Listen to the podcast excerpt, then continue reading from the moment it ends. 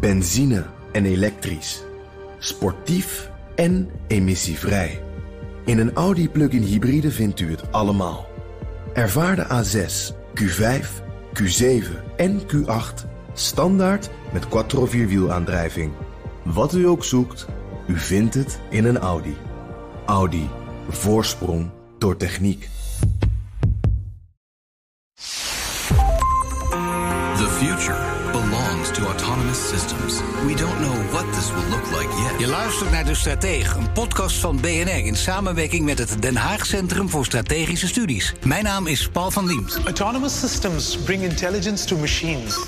Robots nemen langzaam de rol van mensen in oorlogsgebieden over. And I believe that we're going to see an autonomous trains sooner than you expect. The so-called killer robot, a fully autonomous weapon designed to hunt and kill.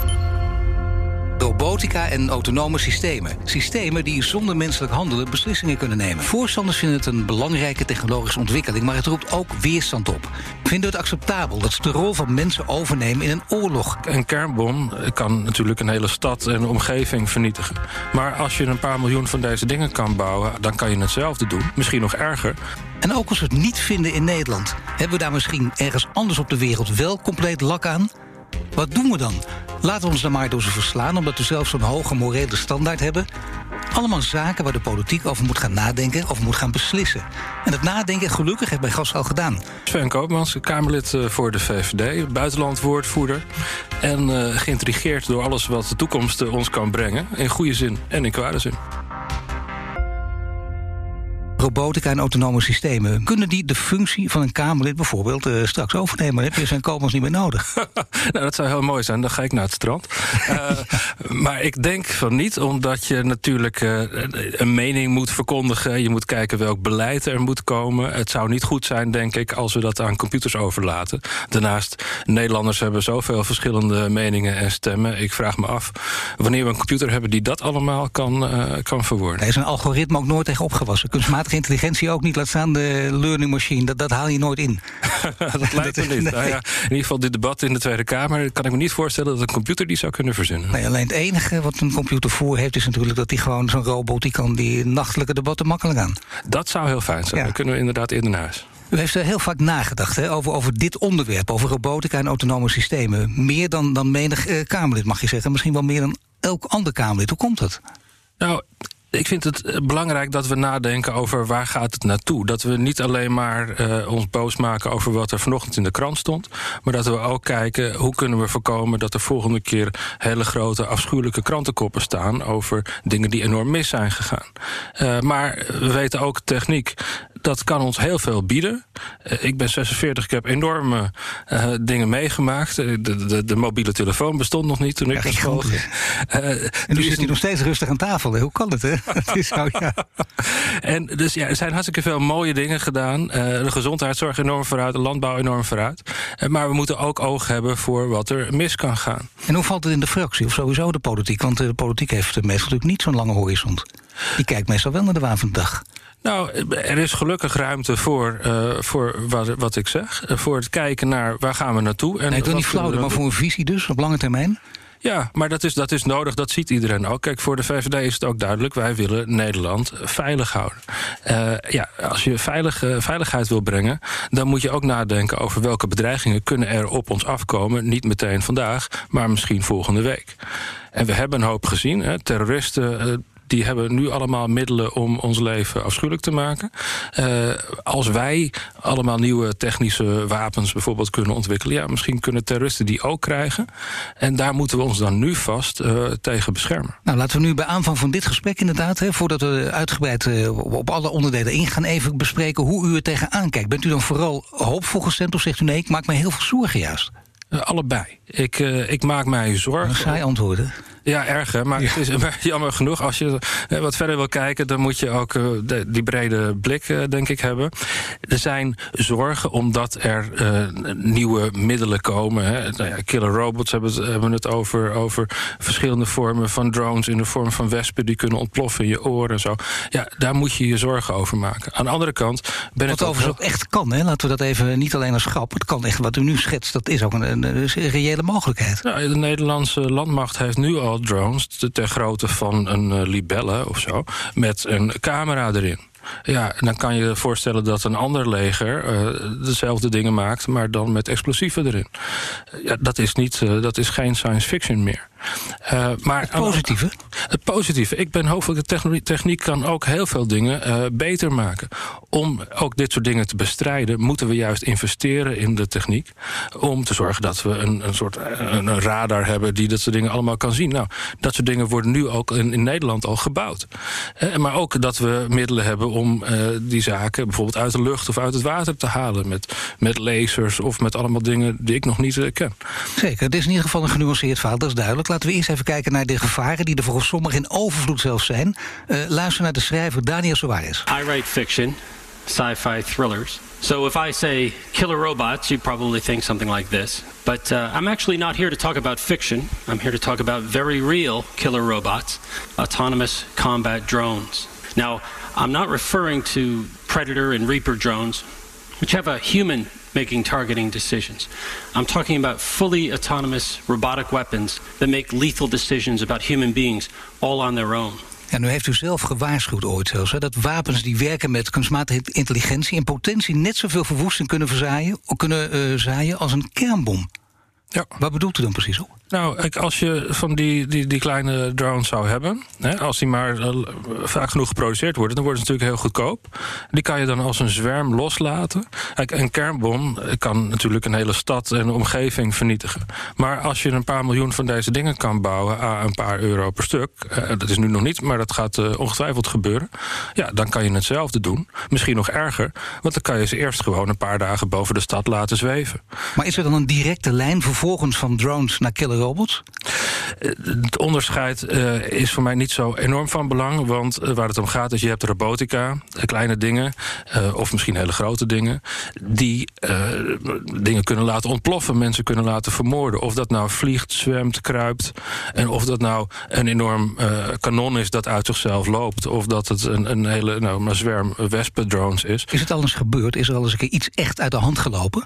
Nou, je ziet dat nu in het Midden-Oosten... bijvoorbeeld de Houthis, rebellen in Jemen... Hè, dus drones gebruiken om uh, daar de Soedische troepen mee aan te vallen. Uh, je hebt ook in Saudi-Arabië heb je drones gehad die olieinstallaties hebben uh, laten doen ontploffen. Niemand weet nog eigenlijk precies wie erachter zit. Nou, laten we ze voor het gemak dan toch even de killer robots noemen, want dat is een term die vaak ook met name op social media voorbij komt. Maar zou je ook niet moeten zeggen dat kan wel, dat is allemaal waar, we moeten ervoor waarschuwen, maar ook alles in proportie zien. Het gaat maar om een heel klein deel van, van de technologie. Absoluut, er zijn heel veel andere dingen ook. Maar we, moeten, we zien nu, die ontwikkeling gaat heel snel. We praten tot voor kort nog over die enorme Reaper-robots die de Amerikanen hebben. Um, nu zien we al dat dus uh, zeg maar, huistuin- en keukenterroristen uh, dingen in elkaar aan het knutselen zijn in het Midden-Oosten. Waar ze ook niet zulke fantastische technische universiteiten hebben staan, misschien nee. daar in Jemen, als uh, bij ons. Nee, je zou zelfs hier gewoon een recept even kunnen omschrijven, wat wij allebei kunnen gebruiken. Ik weet niet of u enige technische achtergrond heeft. Als ik naar de cv kijk, denk, u weet heel veel, maar daar misschien nee, ik niet geen, echt een harde beta. Geen, ik, ik kan ze zeker niet zelf bouwen, dat zal ik niet zeggen. Nee, maar zo ingewikkeld is het ook weer niet. Een, een slimme gymnasiumscholier, die zou dat kunnen van de jaar 16, 17. Ja, en je ziet dat er gratis online software beschikbaar is... om, uh, om van een drone een drone zwerm te maken. Om ze aan elkaar, aan elkaar te koppelen, dat soort dingen. Um, het is wel overzichtelijk uh, als alleen landen, hè, alleen staten... dit in handen zouden hebben. Dat is dus inderdaad niet het geval, zoals u zegt. U heeft dat voorbeelden gegeven. Ja. Terroristische groeperingen, rebellengroeperingen hebben die ook. Ja, en, en, en nu zijn dat nog redelijk kleinschalige dingen... Hoewel, wat er in Saudi-Arabië gebeurde... dat had wel ineens effect op 5% van de wereldolievoorraad. Ja. Maar nog kleiner kleinschalig. Maar we kunnen zo voorstellen dat het over 15 jaar... dus veel meer verbreid is. En dan zeg ik, laten we niet wachten tot het te laat is... maar laten we nu kijken of we daar vast iets aan kunnen doen. De landen waar je het meest zorgen over moet maken... waar je dus iets tegen zou moeten doen... zijn dat inderdaad de landen in en rond het Midden-Oosten... of zijn er nog een paar andere landen te noemen? Echte, ja. echte brandhaarden. Nou, er zijn een hoop landen natuurlijk die technologie aan het ontwikkelen zijn. Hè. De Chinezen zijn er druk mee bezig, de Russen zijn er druk mee bezig... India is, is mee bezig. Uh, niemand weet precies, in ieder geval ik weet niet precies... waar ze mee bezig zijn. Uh, maar je ziet, die techniek die ontwikkelt zich. Als tegelijkertijd niet alleen maar landen zijn... maar ook bedrijven of gewoon hele slimme technologiestudenten... ja, dan is het dus een heel ander verhaal dan kernwapens. Niet voor niets dat u denkt uh, aan regelgeving. U bent ook politicus, logisch dat u dat doet. U heeft een motie ingediend, die werd aangenomen. Daarin roept u het kabinet op om het voortouw te nemen... bij het wereldwijd beteugelen van die killer robots. Dan kun je wel afvragen, waarom moet Nederland op de eerste rij staan? En Nederland, moet Nederland beginnen? Nou, Nederland, ja, daar ben ik politicus, dus daar kon ik uh, beginnen. Uh, maar Nederland heeft ook een grote traditie in, uh, in wapenbeheersing, in internationale afspraken. Als wij nou zien, ook als heel technologisch ontwikkeld land, wij zijn ook een land dat heel veel van dit soort dingen kan doen, dat er een ontwikkeling is die aan de ene kant heel goed is. Nieuwe wapens waar misschien een stuk minder mensen slachtoffer van worden. maar aan de andere kant wapens die ook allemaal vijanden kunnen gebruiken. Laten wij dan het voortouw nemen om te zeggen: goh. Hier kan je het op een realistische manier mee aanpakken. Maar Nederland wordt dus serieus genomen. Je kunt zeggen, Den Haag is een belangrijke stad. Hè? Dat is gewoon voor internationaal recht speelt het een grote rol. Dus zo gek is het ook niet. Het is niet klein duimpje begint het te blazen. Nee, ik denk dat wij zijn een natuurlijk geavanceerd land. We zijn een belangrijke NAVO-partner. Daar hebben wij uh, iets te zeggen. En, uh, en het is ook heel goed dat wij een, een regering nu hebben die dit wil oppakken. Dus minister Blok heeft van die motie van mij gezegd: Goh, hier ga mee. Ga ik aan de slag. Minister Bijleveld ook. Uh, en dan is het ook heel mooi. Bijvoorbeeld hebben we binnenkort een, uh, een bijeenkomst van de NAVO-assemblee. En wat is binnenkort? Uh, begin juni is er een bijeenkomst van een groot deel van die, die NAVO-assemblee. Komen alle parlementariërs hier naartoe. En daar gaan we het ook hebben over, over al die nieuwe wapens. En wat kunnen we daarmee doen? Kunnen we daar afspraken over maken? Dat we bijvoorbeeld bepaalde dingen niet gaan bouwen. Maar als wij het niet bouwen, dan moeten onze tegenstanders natuurlijk ook niet bouwen. Maar binnen de NAVO-assemblee, de ministers in Nederland van Buitenlandse Zaken en Defensie, noemde ze al, die uh, komen ook dus daar in juni uh, te spreken. Ja. Dat betekent dat ze dit ook niet meer als science fiction zien. En dat ze begrijpen dat dit een reëel gevaar is. Of in ieder geval een reëel verhaal is. Ja, nee, ze hebben die, die motie van mij die is aangenomen door 148 uh, van de 150 uh, zetels in de Kamer. Dus daar gaat de regering mee aan de slag. En er komt uiteindelijk ook een internationale conferentie waar dit allemaal veel verder wordt uitgewerkt. Afspraken dus over wapens die verregaand automatisch of autonoom zijn. En toch denk ik dan Amerika Rusland. Laten zich, laten zich daar wat aan gelegen? Uh, dat zal heel moeilijk zijn, maar we moeten ook niet uh, wanhopig zijn. Kijk, ook die landen hebben er uh, zorgen over dat terroristen of hun vijandige landen dit soort dingen ook gaan gebruiken. We hebben uh, nu verdragen over kernwapens. Dat kernwapens uh, niet uh, de wereld over verspreid worden. We hebben ver verdragen het over... non-proliferatieverdrag, met een moeilijk woord, dat is het. Dat zou je ja. bijna één op één kunnen, kunnen overzetten. Ja, ongetwijfeld met allemaal aanpassingen. Maar het idee, oké, okay, sommige wapens, misschien moeten we ze niet gaan bouwen. wapens die niet meer te zien zijn. Of he, die, waarvan je denkt, is dat nou een, een, vlieg op de muur... of is dat nou een, een wapen van Iran, Rusland of, of Nederland? Moeten die regels alleen maar uh, tussen staten gemaakt worden? Of moeten die uh, via de politiek bewerkstelligd worden? Of kan het ook, uh, kunnen bijvoorbeeld bedrijven ook regels met elkaar gaan afspreken? Als multinationals dat doen, dat zou ook kunnen helpen. Ik denk dat het heel breed moet worden genomen. Want inderdaad, bedrijven kunnen van alles bouwen. Vaak uh, nu kunnen bedrijven meer dingen bouwen nog dan, uh, dan sommige staten. Dat zie je aan de, de space race die er nu is tussen allemaal uh, Amerikaanse miljardairs. Ja, zeker, ja. ja. maar ook, je moet het misschien nog breder nemen. Want ja, als iedereen het op zijn eigen zolderkamer uiteindelijk in elkaar kan knutselen. Nogmaals, nu is het nog niet zo ver. Maar het is, te, het is mogelijk. Ja, dan moet je dus veel breder denken. Misschien moet je dan ook bepaalde dingen gewoon niet meer als, als speelgoed verkopen. Als dat zeg maar, kan worden opgevoerd als een brommer... en ineens wordt het misbruikt. Aan de andere kant, we hoeven niet alles te gaan verbieden. Dat is niet realistisch. Maar je moet wel alle partijen dus hierbij betrekken. Het gaat om landen, het gaat om uh, bedrijven, het gaat om NGO's ook. Ja, uh, het gaat eigenlijk om, om de hele wereld. En dat is enorm, dat is misschien megalomaan. Maar, maar beginnend in Nederland en daarna bijvoorbeeld ook uh, in een EU-verband, in de Europese gemeenschap. En zitten mensen daarop te wachten op nog meer regelgeving? Um, nog meer regels, daar ben ik ook als VVD'er in principe niet ik voor. Maar, maar, maar we zijn wel allemaal voor de veiligheid. En als wij zien dat, dat er nieuwe wapens komen die nog niet gereguleerd zijn... dan moeten we daar heel serieus naar kijken. En nogmaals, we hebben... Is het ingrijpend, ik bedoel, die regelgeving? Je hebt nu een uh, motie met overweldigende meerderheid... met, uh, met Koreaanse meerderheid overgenomen. dat, is, dat is opvallend. Uh, zou dat met regelgeving vrij eenvoudig kunnen? Of is het ook een kwestie van jaren? Het is... wat voor met name juristen veel werk zal verschaffen. Ja, zeker. Maar, en, maar dat hoeft ook niet allemaal één project te zijn. Het gaat er mij niet om. Je bent nou- advocaat geweest, dus eh, de in dank afnemen. Ja, ja, ja nou, in het verleden heb ik ook nog iets in vredesonderhandelingen gedaan. Dus ik weet hoe moeilijk het eh, kan zijn. Eh, maar daarom hoef je het ook niet allemaal in één document te stoppen. Je kan zoiets als het non-proliferatieverdrag bedenken. Bepaalde wapens moeten we misschien maar niet hebben. Je kan een ander project hebben over hoe gaan we de wapens die we wel hebben gebruiken. Misschien moet er een aparte vorm van oorlogsrecht komen. Opdat eh, dit soort dingen niet eh, in iedere omstandigheid zomaar worden gebruikt. Het is interessant dat u dit zegt, hè, want eh, het speelt ook nu. En vaak roepen mensen dan over tien jaar, als het zover is... of als er conflicten zijn, waarom hebben we hier geen regels over gemaakt? Waarom hebben we hier niet over nagedacht? Dat gebeurt dus wel. Ja.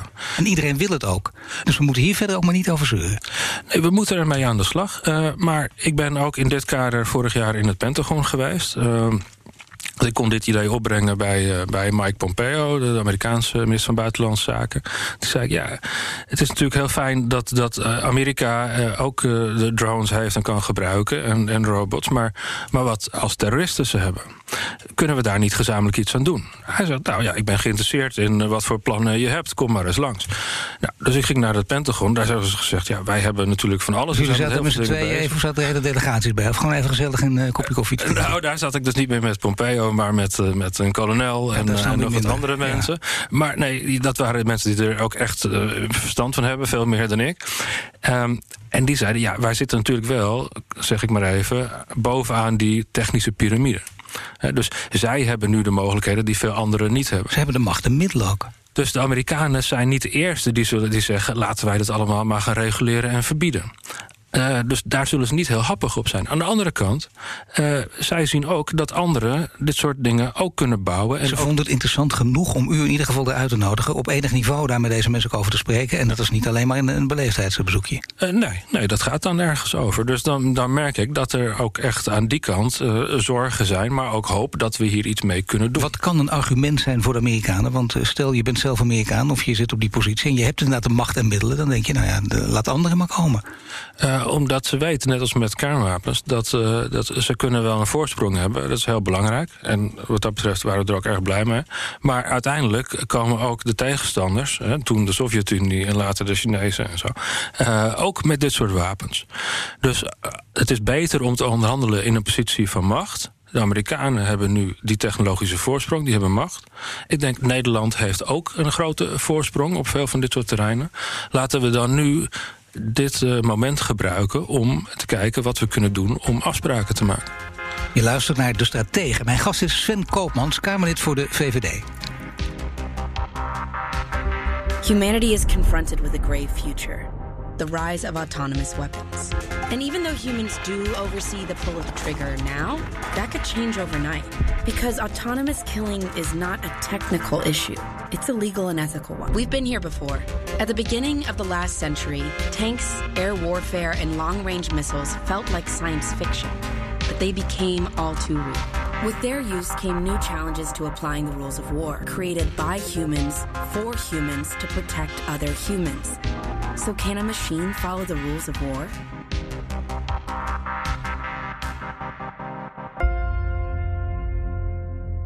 Je moet niet, denk ik, hebben dat, eh, dat wapens eh, zelf zonder menselijke input besluiten om, eh, om andere mensen te vermoorden. Aan de andere kant, eh, je kan soms niet meer op tijd reageren op een aanval van anderen. Als wij nou heel ethisch zeggen, er moet altijd een mens tussen zitten eh, voor het besluit dat er iets ontploft. Eh, maar de tegenstander die doet dat gewoon automatisch.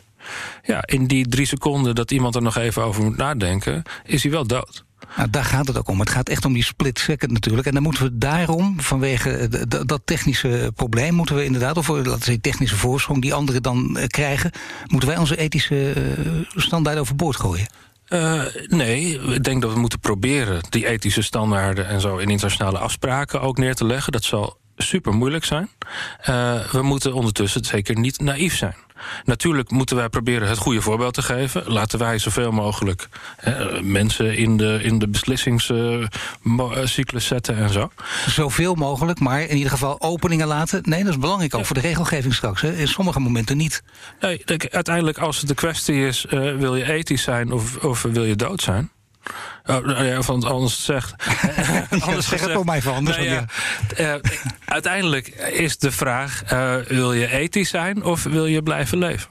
En als de consequentie is uh, van heel ethisch zijn dat jij en iedereen dood is, ja, dan denk ik ben ik liever niet ethisch.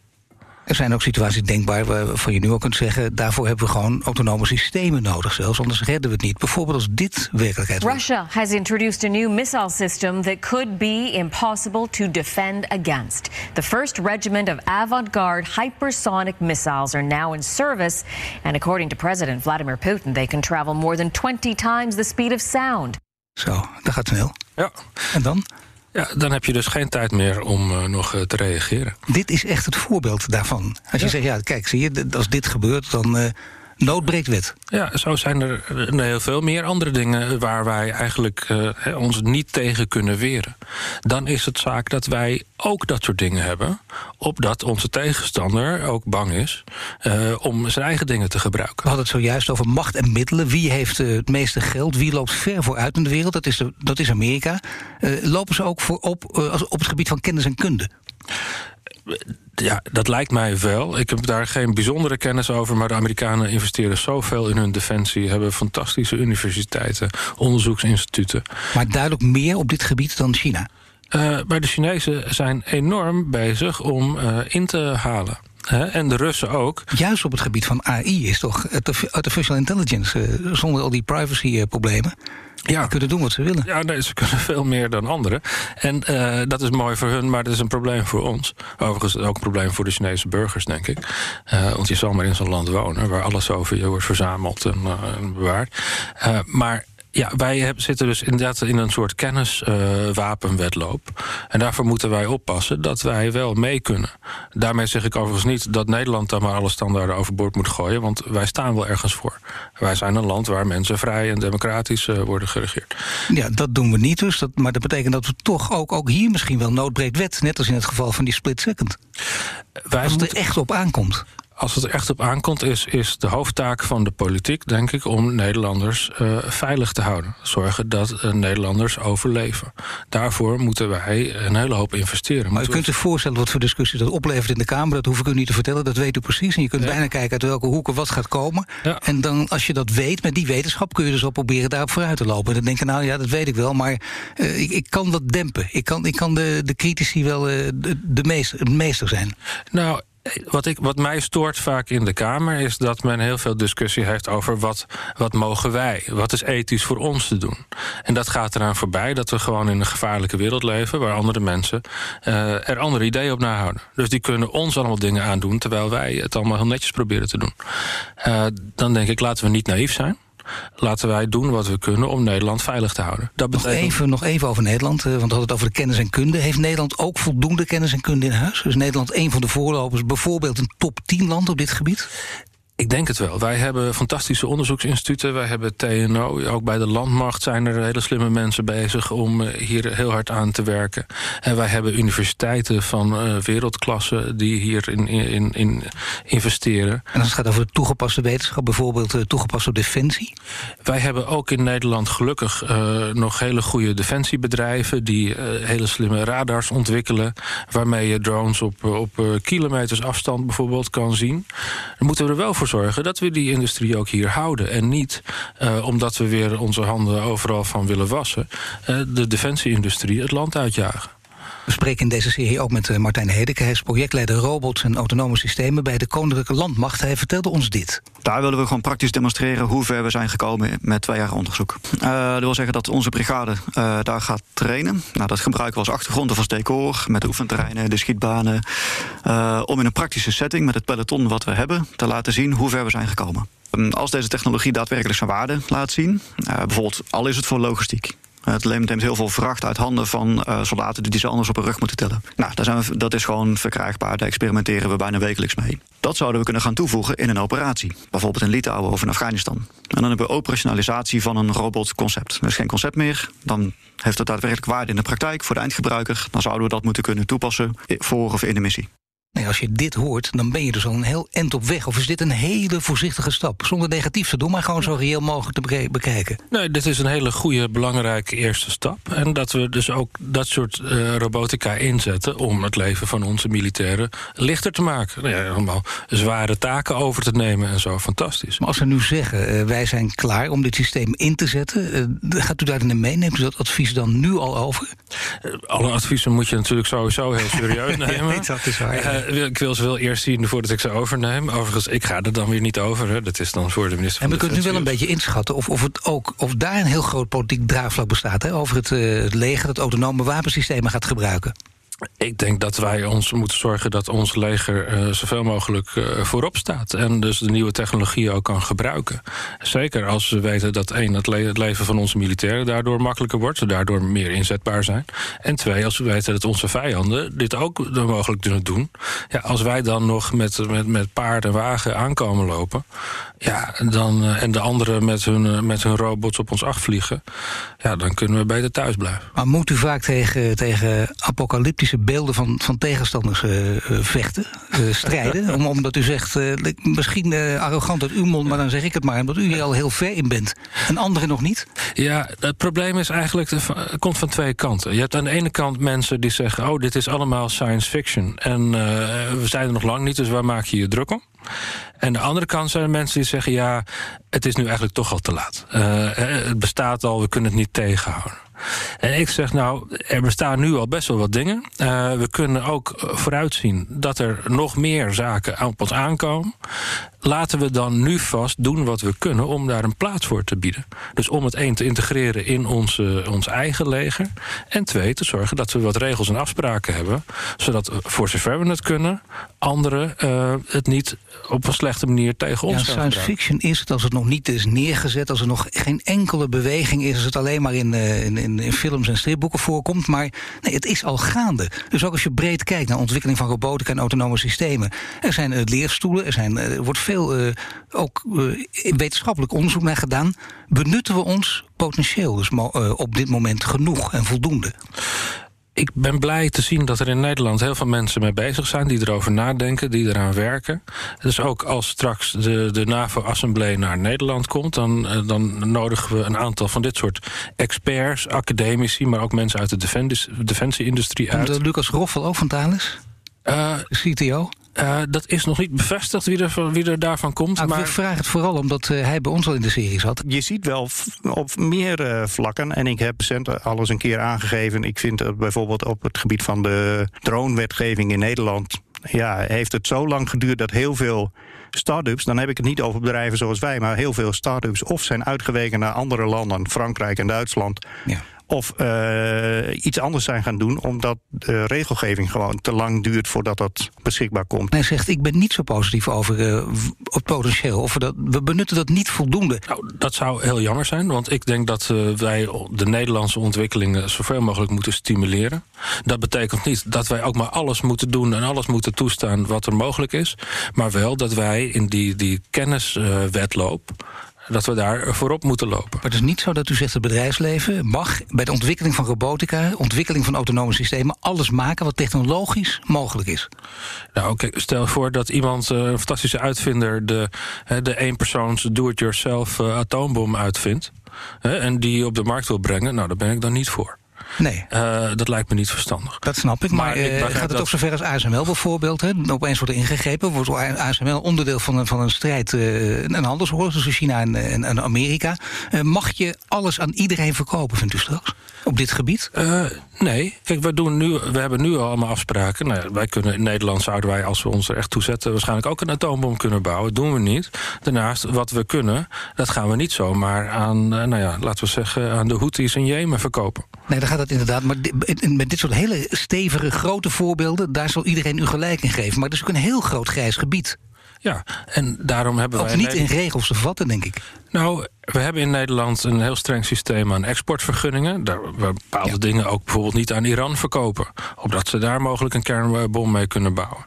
Nou, dat soort regels lijkt mij moet je ook eh, kunnen toepassen op nieuwe nieuwe, nieuwe geopolitieke verhoudingen ook eh, door de ontwikkeling van deze systemen? Zeker, want eh, als jij uh, hier een voorsprong in hebt als land, dan is dat zo'n enorm uh, schaalvoordeel. Hiermee kan een, een, een, stuk kleiner land, maar dat een technologische voorsprong heeft, ineens uh, militair een stuk machtiger worden dan een veel groter land. Maar dat betekent toch ook dat je je wet en regelgeving daarop moet aanpassen. Dat je vanuit het oude denken wist, met dat land doen wij geen zaken, maar nu misschien wel. Of dat land was geen potentieel gevaar, maar nu misschien wel. Ja, nou dat is in de, in de politiek ook altijd een probleem waar ik tegenaan loop. Heel veel mensen zeggen, ja, je mag geen zaken doen met dictators en slechte landen. Ja, ja um, ik zat in die vredesonderhandelingen. Je kan alleen maar vrede krijgen als je juist met oorlogsmisdadigers ook uh, wil praten. Nou, wat betreft die nieuwe technologie, dat is een, een wereldwijd probleem. Uh, overigens ook uh, wereldwijd voordeel soms, maar laten we even over het probleem nu hebben. Dan moet je dus ook aanpakken met al die andere landen en al die andere regeringsleiders, of je ze leuk vindt of niet, die ze kunnen inzetten of die er last van kunnen hebben. Maar toch moet je daarmee praten, ook met bepaalde oorlogs, uh, oorlogszuchtige heersers? Zeker. Kijk, eh, we hebben het over Iran. We willen niet dat Iran een atoombom heeft. Dan moet je natuurlijk met Iran gaan praten. We willen niet dat Noord-Korea uh, hun kernwapens uh, nog verder ontwikkelen. Dan moet je met Kim Jong-un gaan praten. Als we nu... Ja, tegen... weet wat de, de deskundigen op dat gebied altijd zeggen. De Noord-Koreaanse, de hoogleraren Noord-Koreaanse taal en cultuur, die zeggen dat is echt zinloos. Ja. Die zeggen er zelfs ook bij. Ik ben eigenlijk heel optimistisch sta in het leven, maar dit is zinloos. Nee, ik ben ook een groot fan van Remke Burkers de, ja, die hier heel uh, uitgesproken in is. Uh, waar het wel nou ja, gaat... Met argumenten omkleed ook. Maar u bent ja, dat op dat gebied niet met hem eens? nou je moet met iedereen kunnen praten. Wil niet zeggen dat je met iedereen ook onderhandelt... in de zin van dat je ze concessies geeft. Uh, want Kim Jong-un uh, cadeaus geven... in de hoop dat hij zijn kernwapens gaat opgeven... of geen drones gaat bouwen... dat lijkt mij inderdaad vrij zinloos. Maar als het gaat over hem, zijn burgers... ook een gevoel van veiligheid geven... en daardoor afspraken maken... Dan moet je wel met hem kunnen praten. Het zal heel moeilijk zijn, maar dat geldt voor al die dingen waar we het nu over hebben. Als je daar afspraken over wil maken, wordt heel moeilijk, gaat heel lang duren. Daarom zeg ik, laat je het in stukjes hakken, per project bekijken, maar wel openstaan om met iedereen te praten. Ja, nu bent gewend natuurlijk hè, vanuit uw werkzame leven bij de Verenigde Naties... dat ook al ben je ongeduldig, je leert vanzelf dan om, om te snappen dat het in stapjes gaat. Dat vind ik ook altijd een vreselijke les. En als je jong bent helemaal wil je dat ook niet horen. Het is wel de, de harde realiteit. Ja, nou ja, ik heb uh, anderhalf jaar, twee jaar de, mogen bemoeien met de oorlog in Syrië. Uh, ja, dat is, dat is geen snel succesverhaal. nee, laat staan dat je denkt dat je kunt praten met Assad, om maar eens iets te noemen. Nou ja, je moet praten met Assad. Um, het is iets anders, wat sommige van mijn collega's van andere partijen hebben gezegd... van je moet een knieval maken voor Assad. Daar ben ik niet voor. Nee. Um, maar als je een eind aan de oorlog wil maken... dan moet je met iedereen praten. Hoeft ook niet in dit geval Nederland dan voorop te staan. Hè, want dat kan je ook via de VN doen bijvoorbeeld. Maar als het nu gaat over de robotica, waar we het uh, vandaag over hebben... daar heeft Nederland denk ik een bijzondere rol, omdat we die kennis hebben. We zijn een land van techniek, we zijn een land van internationale afspraken.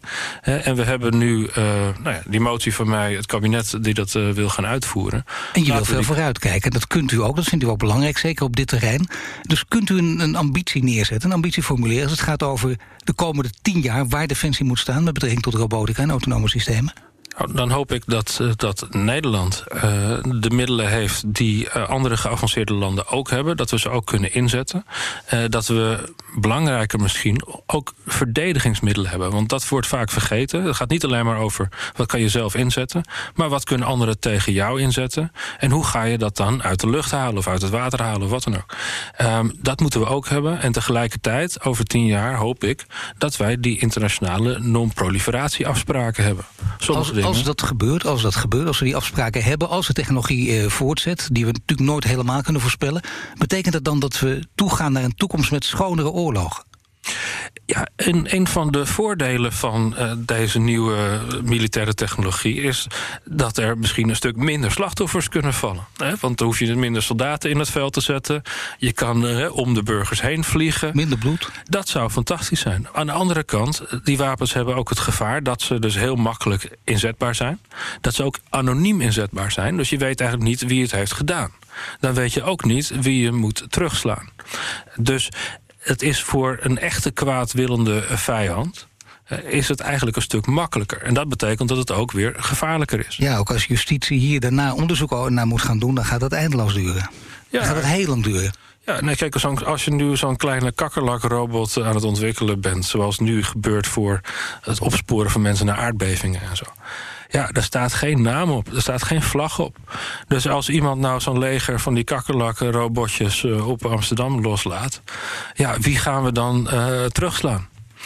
Ja, dat is misschien niet duidelijk. Maar wat, er, wat, er ook gebeurt, wat er ook gebeurt, er zitten dus ook voordelen aan deze zogenaamd schonere oorlog. Eh, echt zogenaamd, zeg ik maar even bij zware aanhalingstekens. Maar toch, dat kan een voordeel zijn. Alleen, u schetst ook de nadelen. En er is nog een punt, namelijk als je die vorm van oorlog krijgt, ja, dan heb je natuurlijk ook een hele grote kans dat mensen denken: wacht even, uh, ik heb geen idee, uh, u zei het zelf al, hè, van welke kant uh, dit allemaal gaat komen. Ik heb ook geen idee wie precies mijn vijand is, dus ik weet ook echt niet meer wat ik moet doen. Behalve als uiteindelijk een mens aan de knoppen staat. Want we hebben toch altijd iemand nodig die we graag als schuldige willen aanwijzen. Ja. Moeten we van het hele concept af. Maar die moet je wel kunnen vinden. En als je die niet kan vinden, dan heb je er dus niks meer aan. Nou ja, blijft de mens met andere woorden wel in control. Of in ieder geval nou, bevelhebber. Dat, dat, uiteindelijk moet het altijd onder verantwoordelijkheid van mensen zijn. Dat zou mijn ethische framework zijn. De mens is degene die uiteindelijk ook zegt... Uh, nu wordt er op die knop gedrukt. Ja, maar... Behalve dan bij machine learning. Ja. Uh, in sommige gevallen. In sommige gevallen. Maar als, als een split-second rol gaat spelen. Ja, maar dat is nu ook al heel concreet te maken. Er zijn allemaal luchtafweersystemen... die kunnen detecteren dat er een raket op je afkomt. Uh, en die, kan, die kunnen dan nu gelukkig nog heel veel raketten weer uit de lucht schieten.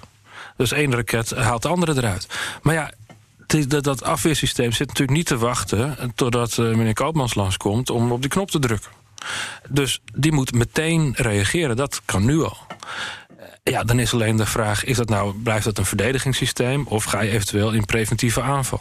Dus je hebt nu al systemen die gewoon automatisch uh, kunnen reageren. De vraag is: hoe ver moet dat gaan? Nou, we zijn zo ongeveer aan het eind gekomen van deze aflevering van De Strategie. Ik dank uh, mijn gast van deze aflevering, Sven Koopmans, Kamerlid voor de VVD. En luister vooral ook de andere delen van deze serie over robotica en autonome systemen. Tot ziens.